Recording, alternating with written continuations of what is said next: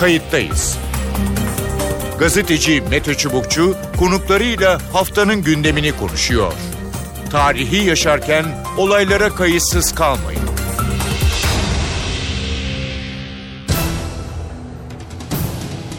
İyi günler efendim. Bir kayıttayız programıyla daha karşınızdayız. Tarihe ışık tutmak ve olan biteni anlamak için önümüzdeki yarım saat yine sizlerle birlikte olacağız. Ben Mete Çubukçu.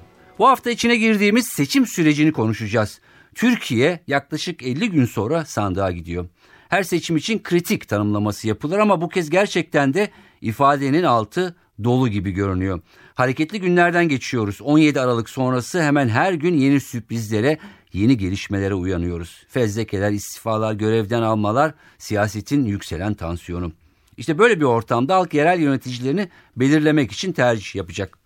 Seçim yerel ancak etkisi büyük olacak gibi. Birçokları bu seçimi iktidar partisi için güven oyu niteliği taşıdığını söylüyor.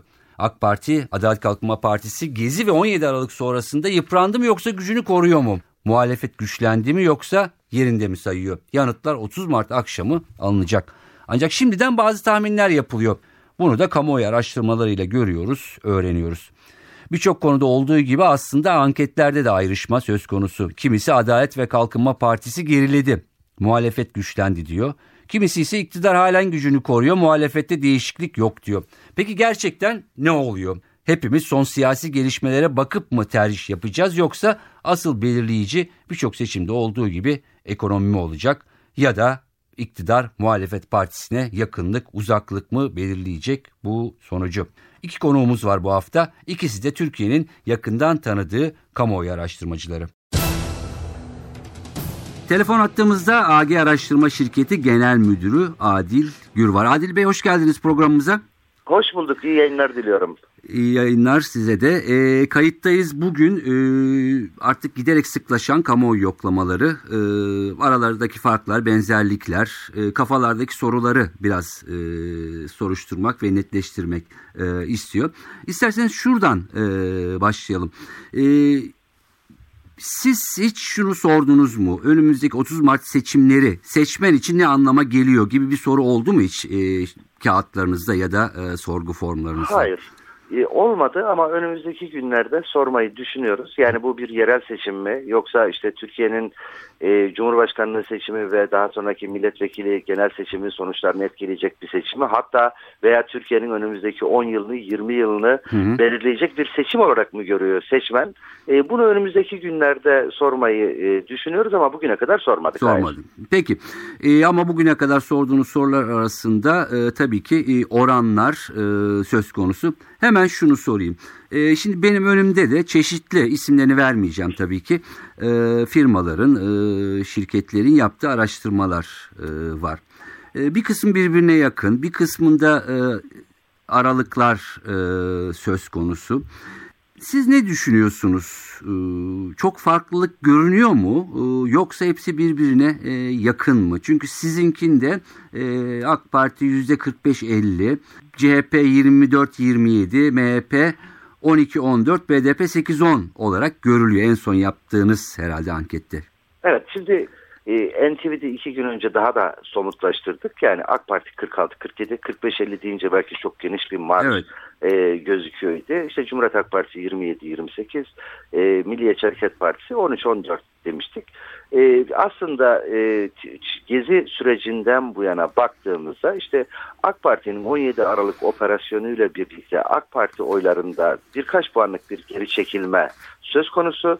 Ee, ana muhalefet partisi ve diğer muhalefet partisine ise işte bunun yaklaşık birer puan yansıması var. Ama asıl part AK Parti'de işte 3-4 puanlık bir düşüş varsa diğer yarısı da küçük partilere yani Saadet Partisi, Büyük Birlik Partisi, hı hı. Demokrat Parti gibi partilere gitmiş görünüyor. Evet. Şimdi baktığımızda yine çeşitli e, araştırmalar e, Adalet ve Kalkınma Partisi yüzde 49, yüzde 42.3 evet. gibi böyle bir aralık var. CHP'ye bakıyoruz 29.8 ile 26.5 en az aralık 10'da gibi. MHP'de de yine 18.7 ile 13.5 gibi 5-6'lık bir e, fark var. Hatta bazılarında e, mesela Adalet ve Kalkınma Partisi ile ilgili 10 puana kadar e, evet. çıkabiliyor. Tabii bunları göreceğiz. Yani hangisi daha doğru çıkacak e, diye. Peki şunu sorayım hemen. Neler etkili olacak e, bu seçimde ya da etki etmesi beklenen e, bir takım konular? Yolsuzluk iddiaları, paralel devlet iddiaları, işte gezi, son ekonomik e, dalgalanmalar ne kadar etki edecek? Bunlar son araştırmalara yansıdı mı? Evet. Şimdi e, Türkiye'de e, seçimlerden 6 ay önce yapılan araştırmalarla seçim günü arasında normal şartlardaki fark bir elin parmaklarından daha fazla hiçbir zaman olmaz. Hı hı. Yani çok olağanüstü gelişmeler olmazsa. Örneğin işte 2009 seçimlerinde işte bir küresel kriz vardı. Krizin etkisiyle son bir, bir buçuk ayda e, değişimler oldu. Şimdi hal böyle olunca Hı. aslında yerel seçimlerde seçmen neye göre oy verir? Yerel seçimin dinamikleri nelerdir diye bakmak lazım. Şimdi yerel seçimlerde seçmen belli başlı elbette çok etken vardır ama üç tane kritere göre önemli oy verir. Şimdi birincisi parti aidiyeti yani kutuplaşma dediğimiz şey. Benim partim kazansın da hizmet benim için daha önde değil.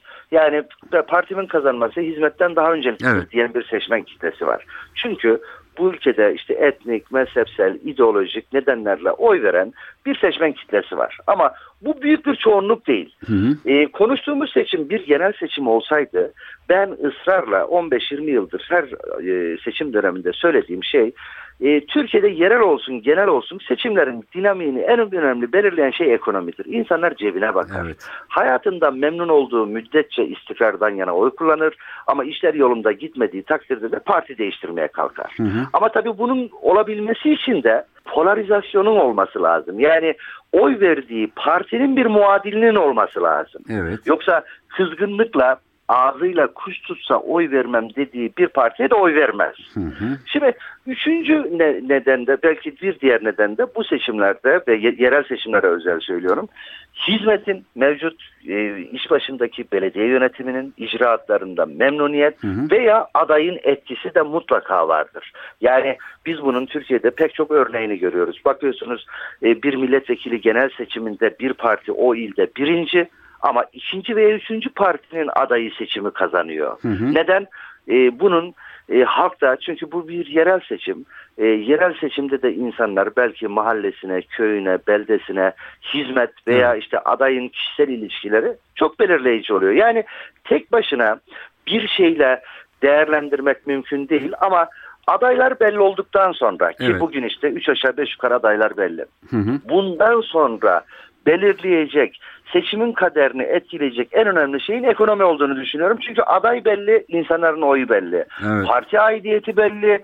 Şeyde öyle değil. Yani Fenerbahçeli veya Galatasaraylı birisi bir gün sabah kalktığında aynaya baktığında ben takımımı değiştiririm demediği gibi siyasi partilerdeki seçmen davranışları da öyle bir gecede bir iki olayda değişmiyor. Değişmiyor. Hı hı. Evet e, aslında tabii ki e, normalde hani 1 2 3 diye sıraladığınız hani bir e, yerel seçim e, mantığında üçün birinci sıraya gelmesi gerekiyor. Hizmet, icraat, aday. Evet. Daha sonra işte e, parti ve belki ekonomik istikrar e, gibi biraz yerel genel eğilimler sanki e, karışıyor gibi. Şimdi sizin araştırmanızda e, ya da e, söyleşilerinizde e, BDP'den BDP'de bir yükselişten e, söz ediyorsunuz. Çünkü BDP bandını e, biliyoruz. Yani 6,5 ya da ben yanlış hatırlamıyorsam 6.7'nin üzerine çıktığını çok hatırlamıyorum. Siz 8-9 evet. şimdi bu nedir? E, nereden gelir? Bunun gerekçesi e, nedir? Yani şimdi başka bir kitle BDP'ye mi oy verecek? Evet şimdi çok basit aslında. Yani bunun için araştırmacı olmaya, bunun için siyaseti çok iyi okumaya gerek yok. Hı hı. Şimdi birincisi Türkiye'de nüfus artış hızına baktığınızda yani e, ortalama işte şeyde Doğu ve Güneydoğu'da özellikle BDP'nin oy aldığı seçmen kitlesindeki nüfus artışı diğer bölgelere çok daha göre çok daha fazla. Hı hı. Yani e, bir seçimden bir seçime diğer her üç haneden birisinde e, yeni bir seçmen geliyor ise BDP'nin yoğun olduğu hanelerde neredeyse her seçim döneminde yeni bir seçmen daha geliyor. Hı hı. Şimdi birinci temel neden bu.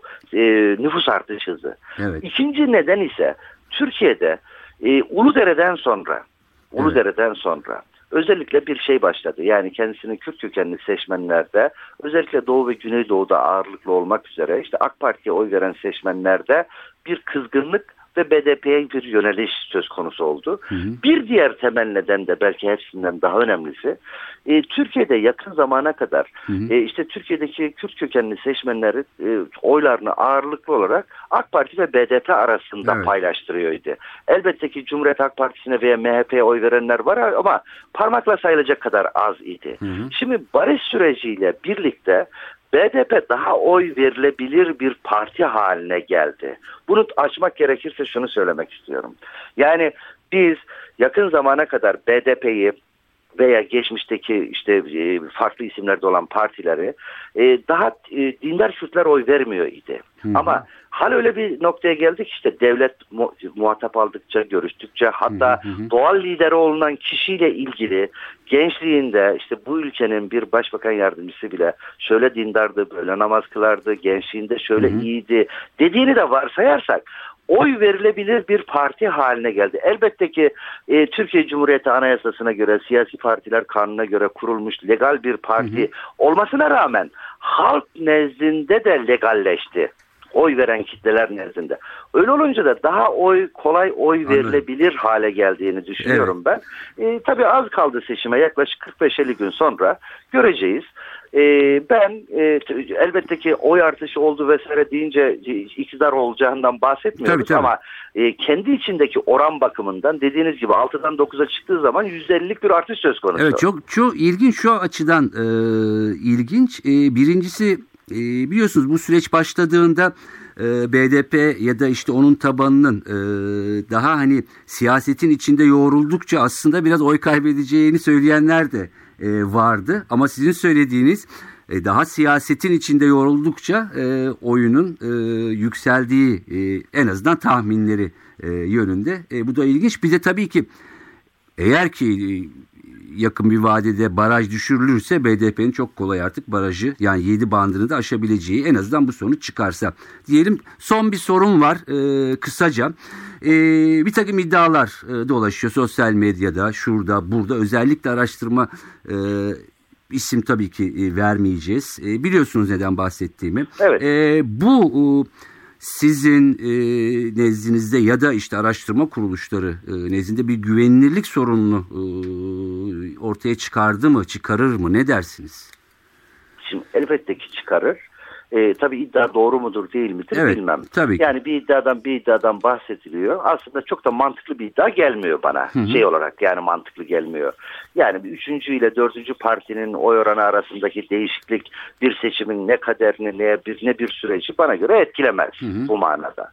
E, ama e, tabii şeyi bilemiyorum yani tarafları. E, elbette ki e, bu tip iddialar, şaibeler, sözler e, insanlarda bir soru işareti yaratır. Zaten sektörümüzle ilgili böyle bir güvensizlik zaten var. Hı hı. Neden var? E, siz açılışta örneğini verdiniz. Yani e, birinci partiyle ilgili araştırmaların arasında yüzde on üçlük bir fark var ise evet. birisi 36 öbürüsü 49 diyor ise hı hı. zaten sektöre genel olarak bir güvensizlik var. Hı hı. E, yani bu manada e, ama tabii ki bir sandık elmanın içerisinde her sektörde her alanda olduğu gibi Bizim sektörümüzde de olabilir. E, bunun cevabını tabii şeydeki olayla ilgili cevabını yargı verecek. Tabii ki. Ee, tabii ne ki. derece doğrudur bilmiyorum. Tabii. Ama e, yani sektöre güven zaten çok yüksektir de e, o nedenle bu olaydan dolayı sektör itibarsızlaştırmıştır demek doğru değil. Sektöre şey zaten güven zaten çok sınırlı. Sektöre sektör zaten itibarsız olarak algılanıyor seçmen tarafından. Çünkü niye? Benim partim iyi değilse zaten her araştırmaya şüpheyle bakıyor halkımız. Evet. Öyle bir kutuplaşma da var sizin sektör açısından halkın nezdinde diyorsunuz. Peki Adil Bey çok teşekkür ediyorum. Ee, umarım ileriki ederim. günlerde ve araştırmalar sık, e, hızlandıkça, sıklıkla yapıldıkça yeniden birlikte olma umuduyla diyorum. Çok teşekkür ediyorum. Ben teşekkür ederim. İyi yayınlar diliyorum. Sağ olun Mersi. Kayıttayız'ın konuğu Konda Genel Müdürü Bekir Ağırdır. E, Konda e, yaptığı araştırmalarla e, bilinen, e, kamuoyu tarafından bilinen bir araştırma şirketi. Bekir Bey hoş geldiniz programımıza. Merhaba, iyi yayınlar. E, kayıttayız da bugün e, artık e, biraz biraz e, yaklaşan e, 50 gün falan var ama e, seçime yönelik araştırmaları e, konuşuyoruz. E, hemen hızlı hızlı e, gidelim. Şimdi e, son yapılar anketler var. Tabii ki isim vermeyeceğim şirket isimleri. Hı hı. E, ama mesela işte e, Adalet ve Kalkınma Partisi ile ilgili e, 10-13 puanlık farklı neredeyse araştırmalar var. E, CHP ile ilgili biraz daha yakın. MHP'de de böyle 5-6 e, puan farklı e, gösteren araştırmalar e, var. E, şimdi nedir buradaki fark? Yani birisi 40'tır, birisi 43, biri 47, biri 49. E, yani biraz kamuoyu olarak kafamız karışıyor onu demek istiyorum. Şimdi her seçimden önce bu tartışmalar yapılıyor tekrar tekrar tekrar biliyorsunuz. Ee, şimdi te, teorik olarak önce söyleyelim. Evet. Sonuç olarak bir yöntem bir bilimsel yöntem içinde bir şey yapıyorsunuz. O yöntemin ya da işte laboratuvar ortamında diyelim bir deney yapmanın e, çeşitli koşulları var. O yöntemin gerekleri var Dolayısıyla o e, koşullarda e, o yöntemin gereklerinde bir takım farklı varsayımlarla hareket ediliyorsa farklı sonuçlar olabilir. Yani şunu hı hı. demek istiyorum hani böyle çok eksantrik bir laf gibi oldu ama yani diyelim işte ne gün yaptığınız anketi hani bir gün önce çok önemli bir çatışmanın ya da tartışmanın olup olmadığı gibi ülkenin toplumsal psikolojisini etkilemesi hı hı. gibi günün önemi var.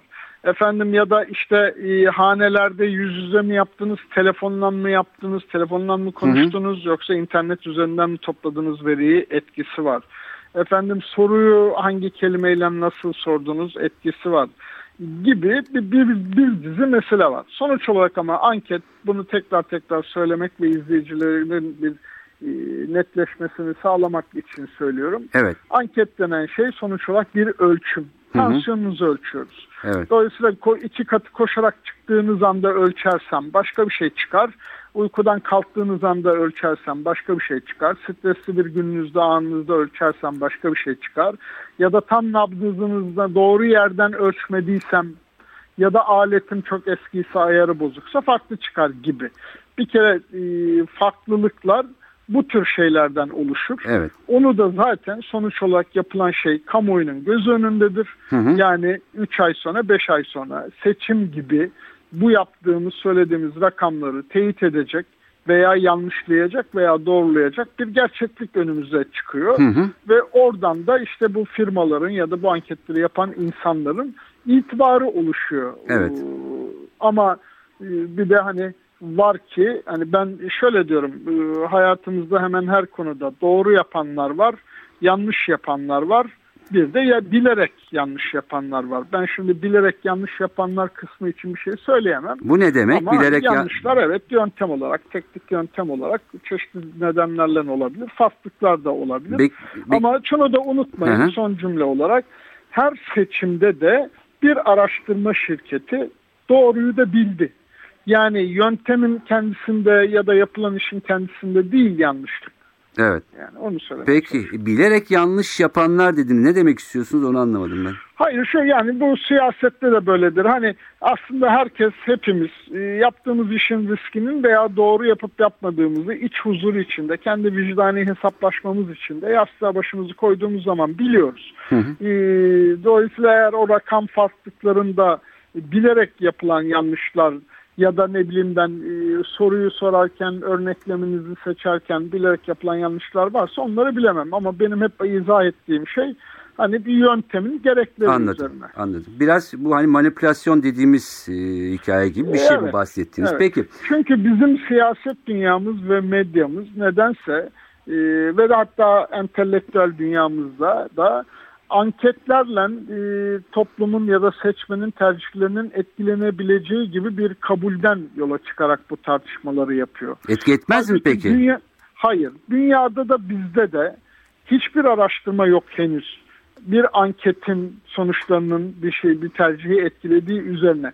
Hemen dinleyicilerimizin her birinden şunu rica ediyorum. Herkes bir an düşünsün. Hı. Geçen seçimde hangi partiye oy verdi ve oy verirken herhangi bir ankete bakarak bir önceki gün seçimden bir gün önceki kanaatini değiştirdi ve o ankete bakarak oyunu değiştirdi mi? Hı hı. Eminim hemen herkes ben değiştirmedim diyecek. Ama arkadan ikinci cümle ama ötekiler değiştiriyor. Hayır efendim kimse değiştirmiyor ankete bakarak oyunu. Hı hı. Peki şöyle olmuyor mu? Ee, A partisi karşısında B ya da C parti e, seçmeni ya B ya da C parti birbirine bakarak daha güçlüye yönelme eğilimi olabiliyor mu? Şimdi bak böyle güçlüye yönelme meselesi e, evet teorik olarak var ama güçlülüğü göstermenin tek yolu anket meselesi değil ki. Onun bin tane başka yolu var. Anketlerin bir kere hani zaten bu kadar üzerinde tartışıldığına göre inanılırlığını kabul etmeliyiz ki güvenilirliğinde de zaten sorun var. Aynı medyanın içinde bulunduğu handikap gibi. Peki. Aynı siyasetin içinde bulunduğu handikap hı hı. gibi.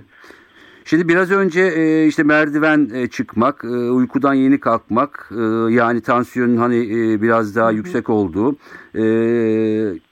bu seçimde gün gün etkileyecek e, etmenler e, neler ya da hani dünya yıkılsa hiç değişmeyecek olanlar ne yani bu sizin e, saptamalarınız hangisine daha Şimdi şöyle yakın? Dört, dört ayrı şey söylemek isterim hemen e, vaktimizin el verdiği kısalıkta cümlelerle. Şimdi Hı-hı. birincisi biz varsayılır ki genel seçimden yerel seçim oyları farklıdır. Çünkü yerelde insanlar siyasi kimlikleri üzerinden değil, yerel e, hizmet talebi üzerinden işte adayları biliyor, tanıyor olmak gibi hani selam mesafesindeki Aha.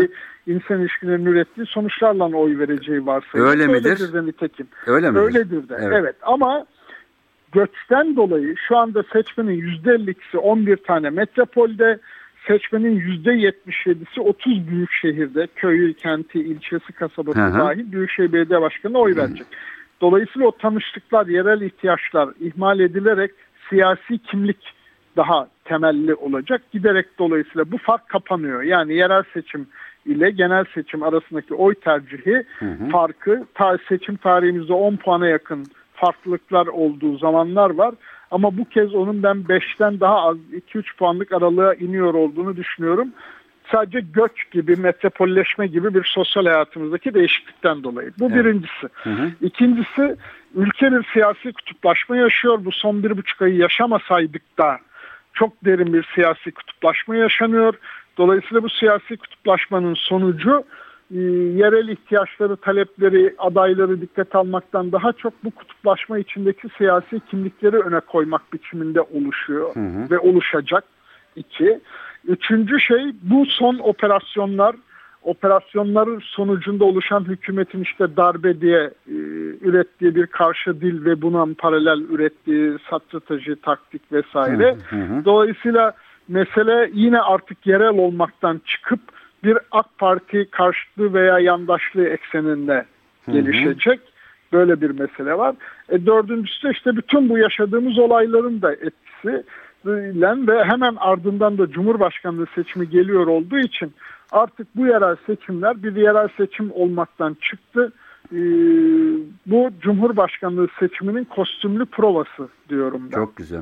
Kostümlü prova. Peki o zaman şunu soracağım. Yani şimdi bu söylediklerinizden sonra hep şu olur ya yerel seçimlerde e, belediye başkanına ya da işte e, yerel adaya farklı il genel meclisi. Şimdi belediye hı hı. meclisleri oluştu gerçi büyük şehirler için. Ya işte bu farklılık oldukça az olacak. Artık. Ha şimdi Belki onu soracaktım. Yani artık belediye yani başkanı için verilen e, oy e, da e, artık şeyi de gösterecek mi? Genel oy eğilimini e, daha çok. Kabaca gösterecek. Yani o farklılık 1-2 puan aralığına falan e, azalacak görünüyor. Yani o artık eski il genel meclisine evet. bakalım mı pek evet, gerek evet. E, kalmayacak. Zaten partilerin stratejilerine de baktığınız zaman bunu gözlüyorsunuz.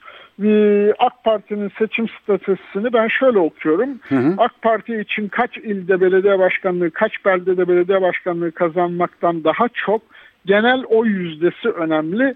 Çünkü işte arkasından gelen Cumhurbaşkanlığı seçimini hala belirleme gücü kendinde hissedeceği bir oy oranını yakalayıp yakalamamak önemli. Peki. Elbette İstanbul'u kaybetmeyeyim gibi özel meseleleri var ama özü itibaren temel dürtü ama şey yapmak yani o yüzdesini yukarıda tutmak. Hı hı. Ee, bunu gösterdiği adaylardan da anlıyoruz. Diyelim Diyarbakır'da, İzmir'de kuvvetli adaylar koyarken kazanmayı hedeflemek değil genel ülke ortalamasını yukarıda tutmak, tutmak. çabası diye okuyorum ben.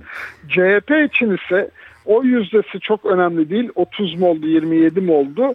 Daha sembolik olarak Ankara, İstanbul gibi bazı yerlerde bir başarı üretmek ve o başarının üreteceği yeni morallen artık ben de yükseliyorum, oyum artırabiliyorum gibi yeni bir sıçrama alanı alanı açmak için başarı hikayesi arıyor CHP.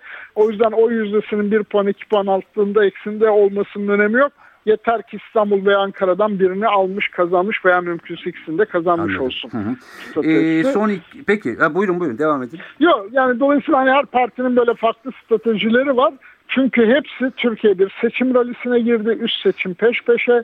Dolayısıyla bunlar hani ikinci, üçüncü seçimin asıl provası gibi geliyor, Geliyor, bana yerel seçim. Hı hı. Son olaylarda zaten istemeden de olsa herkesi buraya doğru iteklemiş oldu. Evet. Peki yine kısa kısa almak isterim. İşte yolsuzluk iddiaları, paralel devlet, gezi, ekonomik kriz ya da işte ekonomik e, e, çalkantı. Hı hı. Yeni düzenlemeler, e, desteklenen, eleştirilen işte demokratikleşme paketleri. Hep şu da vardı bu arada. İşte geçen sene işte Kürt meselesi seçimde seçmeni etkileyecek bu çözüm e, süreciyle ilgili. Aha. Bütün bunları topladığımızda bir şey çıkıyor mu yoksa bunlar hani çok da fazla e, etkilemedi mi?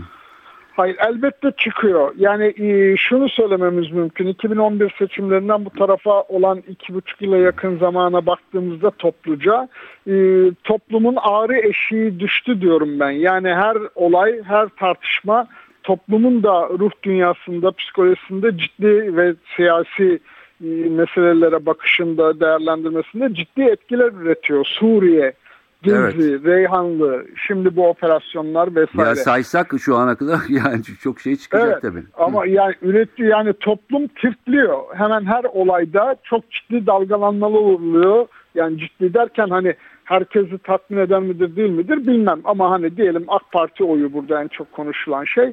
AK Parti bile hani 3 puan 5 puan 8 puan iniyor çıkıyor vesaire. Yani bir etkilenme hali var. Fakat Anladım. sorun e, Türkiye siyaseti için sorun bu etkilenmelerin veya oyna, seçmen tercihindeki oynamaların bir yerden çıkarken başka bir yere doğru yönelmiyor oluşu. Hı hı hı. Yani siyasi rekabet eksik diye okuyorum ben Anladım. bunu. Hı hı. Hani AK Parti azaldı, CHP yükseldi ya da CHP azaldı, AK Parti yükseldi gibi oluşmuyor mesele.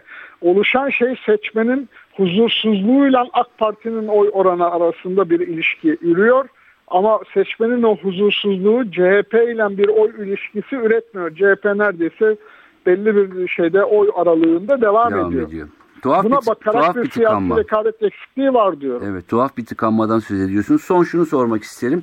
Ee, işte dün sosyal medyada şurada burada dolaşan özellikle işte araştırma şirketleri tabii ki şirketi isimde e, vermeyeceğiz. ilgili bir takım iddialar. Yani bu doğrudur yanlıştır e, yargıya gider gitmez. E, siz tabii ki bütün bu araştırma şirketleri içinde bu olaydan sonra bir güvenilirlik e, sorunu yaşanabileceğini düşünüyor musunuz ya da kendi aranızda ne bileyim E, konuşuyor musunuz? Evet düşünüyorum tabii ki yani bir me- hani mesleğim ve sektörüm adına u- utanç duydum, duyuyorum. Ama bu güvenilirlik probleminin de çok uzun süreden beri olduğunu da düşünüyorum ve gözlüyorum. Sadece dünkü kayıtların ortaya çıkan kayıtlardan dolayı değil. E, Bu nedenden dolayı biz kendi politikamız olarak ve bu tartışmalara araç meze olmayalım diye ya da kendimizi korumaya çalışmak amacıyla ilke olarak yanlış olduğu için değil ama 2009'dan beri Hı hı. herhangi bir partiye doğrudan araştırma yapmıyoruz. Hı hı. Yaptığımız hiçbir araştırmayı seçimlere 3 gün kala kendimizin ilanı dışında hiçbir şu son 26 ayda adımıza konuşulan hiçbir rakam bizim açıklamamız değildir vesaire gibi kendimizce bir takım politikalar üretmeye çalışıyoruz. Çünkü gerçekten evet böyle bir güvenilirlik problemi var. Medyanın, siyasetin olduğu gibi araştırma şirketlerinin de ve bunu sektör kendisi kendi usulleriyle, kalitesiyle, davranış biçimiyle ve yaptığı işlerle sağlayacak veya sağlayamayacak. Evet. Çünkü biliyoruz ki aslında Türkiye'de e, yani araştırma sektörü ve şirketleri son 20 yılda e, çok ciddi aşamalar e, kaydetti. E, çok ciddi E, yöntemlerle elbette bu konuda yani çalışıyor. unutmayın ki her seçimde çok ciddi sayıda araştırma var ki teyit edilmiş, doğru çıkmış. Yani Evet. "Aa, biz yaptık, o yaptı tartışmasına girmek istemiyorum. Yani dolayısıyla hani işte değil sorun. Sorun Türkiye'nin bu siyaset dünyasının medya ve araştırma şirketleri falan da dahil, sivil toplumu da dahil son derece politize olmuş olması ve her şeyi bir gerilim ve çatışma e, yöntemiyle konuşuyor, tartışıyor olması ve hepsinin ortak sorunu cümleyi böyle bağlayayım. Peki. Bu vatandaşa bu ülkenin 54 milyon insanına, seçmenine yani ya da 76 milyon çoluk çocuğu dahil insanına güvenmemekten çıkıyor. Varsayıyoruz ki ben o anketlere bakarak oyumu değiştirmiyorum ama benim cahil babam değiştirir, yandaki e, cahil kapıcı Ahmet Efendi değiştirir. Bu haksızlık, bu topluma haksızlık. Dolayısıyla herkesin önce partilerin de araştırma şirketlerinin de medyanın da entelektüellerin de bu ülkenin insanların olgunluğuna, bilgisine, umuduna, becerisine, marifetine, hayallerine inanması gerekiyor. Peki. Konuda Genel Müdür Bekir Ağırdır. Bekir Bey çok çok teşekkür ediyorum. Ben teşekkür Görüşlerinizi ediyorum. paylaştığınız efendim. için sağ olun. Evet Konda Genel Müdürü Bekir Ağırdır ve AG Araştırma Şirketi Genel Müdürü Adil Gür'ün görüşleri böyle. Önemli saptamaları var, önemli görüşleri var. Bu farklılığı e, her iki e, uzman e, Bekir Ağırdır ve Adil Gür kendine göre e, açıklıyor. E, biraz da tabii ki... E, çuvaldızı kendilerine de e, batırarak kendi sektörlerinin bir öz eleştirisini de e, yapıyorlar. Ama e, söylediğimiz gibi yaklaşık 50 e, gün sonra bu araştırmaların hangisinin yakın hangisinin uzak e, çıktığını ve hangi konuların gerçekten bu seçimde belirleyici olacağını hep birlikte e, izleyeceğiz, takip edeceğiz. Bu haftalık da bu kadar. Ben Mete Çubukçu, editörümüz Sevan Kazancı. Kayıttayız programından da hoşçakalın diyoruz. Haftaya yeni bir programda, yeni bir kayıttayız da buluşmak üzere. Kayıttayız. Gazeteci Mete Çubukçu konuklarıyla haftanın gündemini konuşuyor. Tarihi yaşarken olaylara kayıtsız kalmayın.